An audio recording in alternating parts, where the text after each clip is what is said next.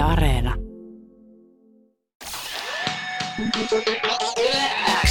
Uuden musiikin X. Anne Lainto ja Renas Ebrahimi.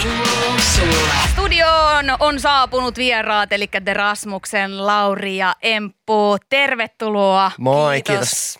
Ihanaa, että olette täällä tänään meidän kanssa ja aika moista. Teillä on ollut hurja vuosi. On joo. Siis mä koko ajan silleen, että niin me eletään vielä sitä vuotta. Että on vielä niinku, u- te olette siis vielä tämän vuoden niinku UMK-voittajat ja, ja Euroviisutkin on just tota, ei sitäkään kauhean pitkä aika, vaikka täällä ollaan jo siirtymässä kovaa vauhtia seuraaviin. Sama fiilis on ollut itsellä, kun miettii, niin kuin, että ja tässä nämä kirjajulkaisut, levyjulkaisut, kaikki, niin että tämä on todella vielä samaa vuotta. Mm, totta. Tuntuu, että tuo covid sekoitti muutenkin aivoja, että on semmoinen sumu, että miten nämä vuodet vaihtuu. Niin, että onko mikä vuosi oikeasti silleen, että mä oon välillä ihan vuodesta 2020, mutta sitten onkin 2022 ja kohta ollaankin jo 2023. Juuri näin. Mutta hurja vuosi teillä siis jatkuu. Meinaan nyt tuli myös levy ulos, eli Rise-albumi, joka on jo kymmenes Rasmuksen levy. Joo, perjantai tuli pihalle. Mi- miltä se tuntuu, että nyt niinku kymmenes jo? Se on jo aikamoinen niinku etappi. Toki Empulle tämä on, onko se nyt ensimmäinen vasta Kyllä, hän kyllä. tässä bändissä. Joo. Mutta mitäs Laurille? No se on kyllä kiva tehdä niitä albumeita, että tavallaan siihen loppuu aina tietty aikakausi, kun se Joo. albumi saa pihalle. Niin se jotenkin henkisesti myös helpottaa ja helpompi katsoa sitten tulevaa. Että, mutta tässä oli niin kuin monenlaista mutkaa matkassa, että oli aika vaikea albumi tehdä. Mm. Mä en nyt hirveän syvällisesti siihen mene, mutta tavallaan yli kolme vuotta me sitä tehtiin ja siihen niin kuin sisältyi muun muassa bändin hajoaminen ja miehistön vaihdos ja covid ja kaiken näköistä draamaa. Mutta se albumi myös kertoo semmoisen tarinan, että siinä on niinku selvästi kuul- kuultavissa nämä kaikki vaiheet. Ja siinä on myös aika onnellinen loppu, koska sitten meillä kävi hyvin. Me löydettiin Emppu viime vuonna syyskuussa ja siitä lähtien kaikki on ollutkin yhtä nousukiitoa. Kyllä, ja sitten on siistiä, että siinä vaiheessa vielä niin kuin, ää, äänitettiin, no just on niin kuin kuluneen vuoden aikana vielä muutama biisi, jotka pääs levylle ikään kuin täydentämään tämän niin kuin tarinan valmiiksi, että Niin. et, mä tykkään siitä storista, mikä siellä kuuluu, niin kuin Lauri kertoi. Äh, sä sanoit, että, tai sä mainitsit jo aika monta haastetta, minkä takia tämä oli niin kuin pitkä prosessi ja, ja vaikea. Niin mitkä oli ne kuitenkin ne asiat, mitkä auttoi, että päästiin maaliin asti? Et mitkä oli ne semmoiset, niin kuin, no emppu, sanoit, että tuli mukaan, niin se antoi sitä uutta vauhtia. Mutta mitkä niin kuin, asiat motivoi jotenkin viemään sen loppuun, vaikka tässä oli näin paljon kaikkea tällaista haastetta?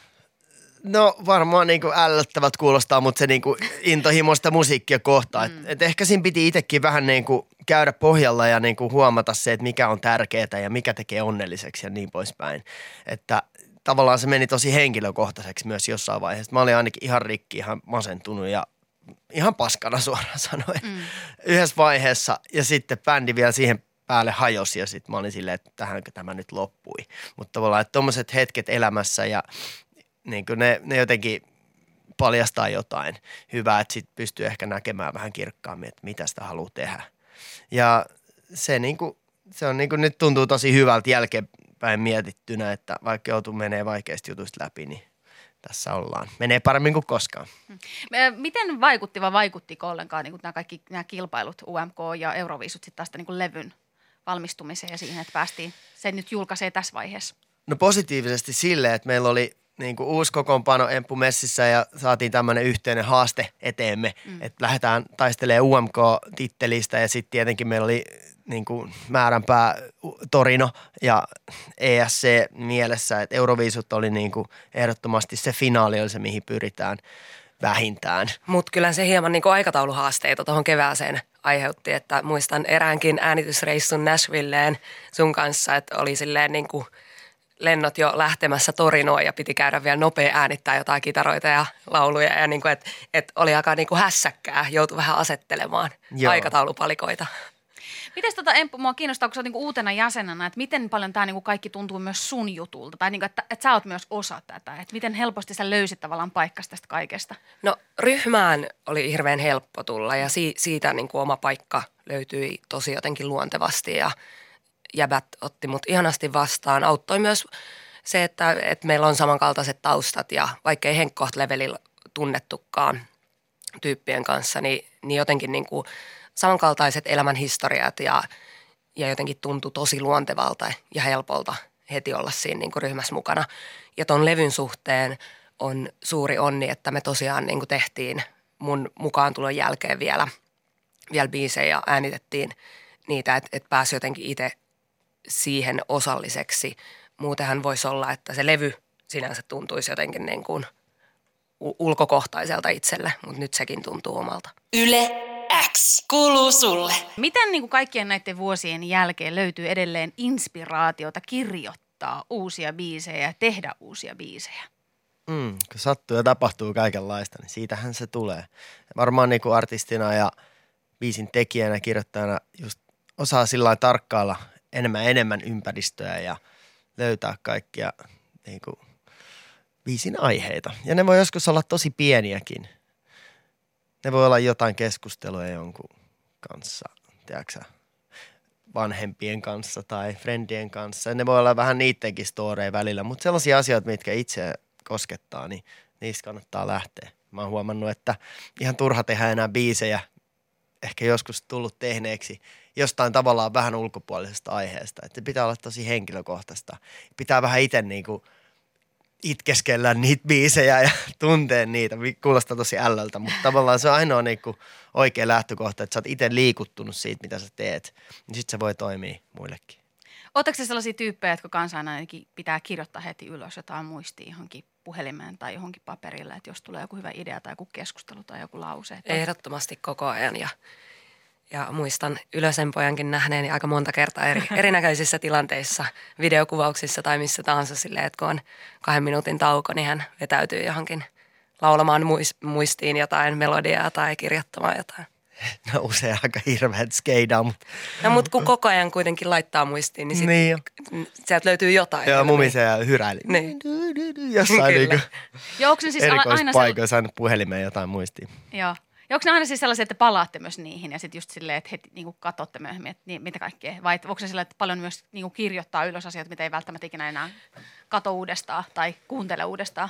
No kyllä mä aina sit kun löytyy semmoinen aika tai yleensä tulee semmoinen jonkinlainen aalto, että on paljon energiaa alkaa tekee biisejä tai tulee semmoinen niin inspis-jakso, niin sit mä käyn läpi niitä, mitä mä jossain niin keikkabussissa tai jossain, missä ikinä äänitellyt niitä pikkuklippejä. Ja sitten niistä niin kuin 90 prosenttia on ihan shittiä, mutta jotain niissä on saattanut olla hyvää. Ja, ja se on musta tosi tärkeää, että niissä hetkissä, kun syntyy jotain, niin pistää ne ylös, koska – tahti on niin kova, että ei tässä voi kaikkea muistaa. Vaikka joku sanoi, että hyvät ideat pitää muistaa aamulla kun heräät, jos näet unta Mutta ei pidä paikkaansa. Mulla on sellainen muistikirja, niin kuin, mihin mä oon siis ihan kynäpaperimetodilla kirjoitellut asioita, niin mun lempikohta siellä on sellainen sivu, jos lukee vähän silleen niin kuin ehkä nousuhumalaisilla – äh, kirjaimilla niin kuin silleen tidi, tidu, du, di, da, da, da, diu, diu ja sitten isolla paras riffi ikinä. Ei mitään haju, miten se menee. Kyllä se menee.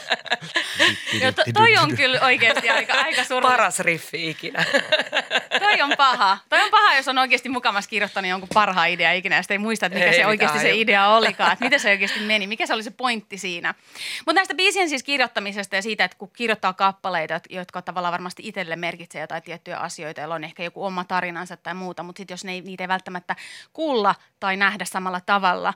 Ja mä haluan ehkä keskustella teidän kanssa, koska Jezebel, joka on yksi isoimmista biiseistä teillä tietenkin tänä vuonna, joka on myös levyllä mukana, niin sai myös kritiikkiä esimerkiksi täällä Suomessa siitä niin kuin sanasta, Jezebel-sanasta, joka on ainakin amerikkalaisessa kontekstissa koettu ää, tämmöiseksi niin kuin halventavaksi sanaksi, jota on käytetty yleisesti niin kuin mustista esimerkiksi naisista. Niin mä en muista, että olisit julkisesti tähän kommentoinut, niin mitä te nyt jälkeenpäin, että kuukausia myöhemmin, mitä te itse koette, että tuntuuko se jotenkin pahalta se, että se ymmärrettiin sillä tavalla, tai miten te koette, ja pystyttekö te edelleen täysin seisoon sen niin kuin biisin takana tästä kritiikistä huolimatta?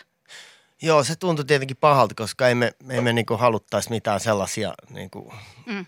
asioita laittaa eteenpäin, tai se ei ollenkaan meidän niin kuin, agendan mukaista. Siis, että me, meille Jezebel tulee sieltä raamatun tarinoista 500 ennen tota, ajanlaskua, jolloin asusteli eleli Queen Jezebel, joka oli semmoinen vahva naishahmo siellä miehisessä maailmassa.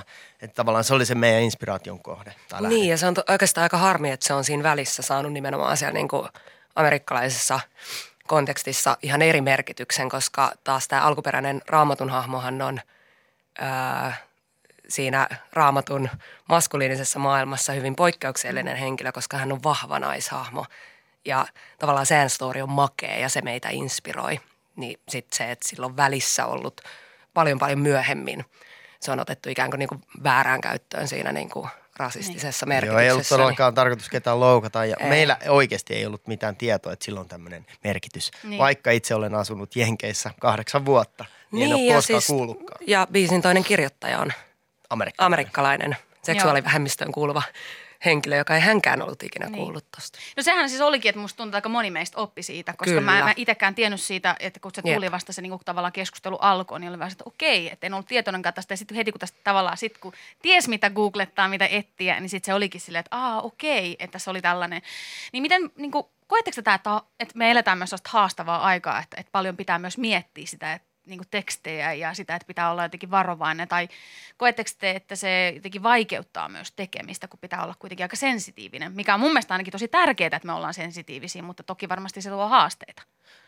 Joo, ehdottomasti niin kuin, on ollut paljon tilanteita, missä ollaan nyt pysähdytty miettimään, että ah, onkohan tässä joku niin kuin, piilomerkitys. Tai jotenkin sillä, että sitä on itsekin niin kuin, enemmän valveilla, koska ei halua lähettää liikkeelle mitään niin kuin, asiaa, minkä takana ei oikeasti ole. Tai niin kuin, että mitään vääriä huhuja. Että, että se, on, se on ihan oikein ja, ja me ollaan tosi niin kuin, suvaitsevaisia itse ja halutaan tosiaan niin kuin, pitää siitä kiinni. Että se on meidän kantamme. Opettiko tämä siis teille myös jotenkin tämä keissi esimerkiksi jotain?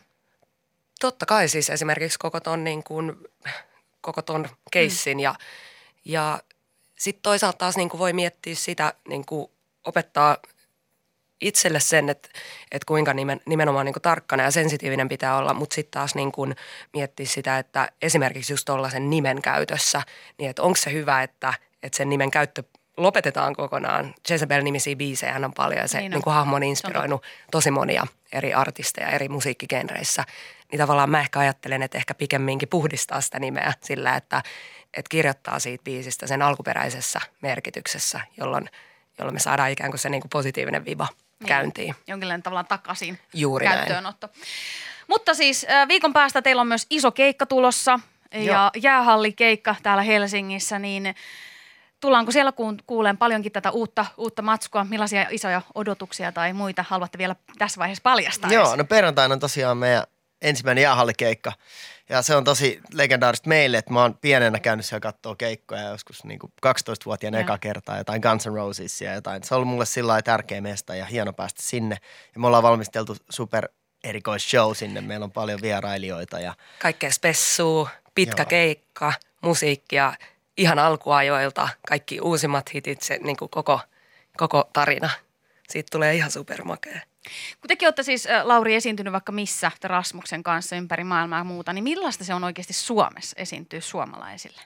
No Suomessa on keikat vähän niin kuin erilaisia siinä mielessä, että monet meidän niin kuin alkuajan biisit on ihmisille tuttuja ja me räätälöidään usein Suomen biisilista vähän eri tavalla. Että et tämäkin ilta perjantaina nyt, niin se on niin kuin tavallaan tehty silleen Suomi-näkökulmasta tosi vahvasti, että meillä on tulossa sinne paljon myös ulkomaalaisia faneja, jotka on ainakin somessa ilmoitellut, niin ne on ihan ihmeissä, että me soitetaan jotain matskua vuodelta 97.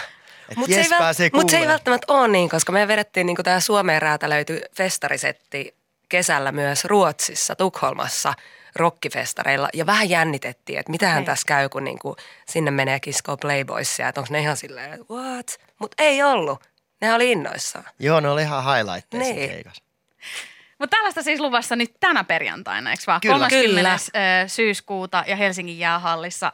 Kiitos tosi paljon Emppu ja Lauri, että pääsitte käymään Uuden musiikin Xssä. Kiitos. Uuden musiikin X. Anne Lainto ja Renas Ebrahimi. Sulle.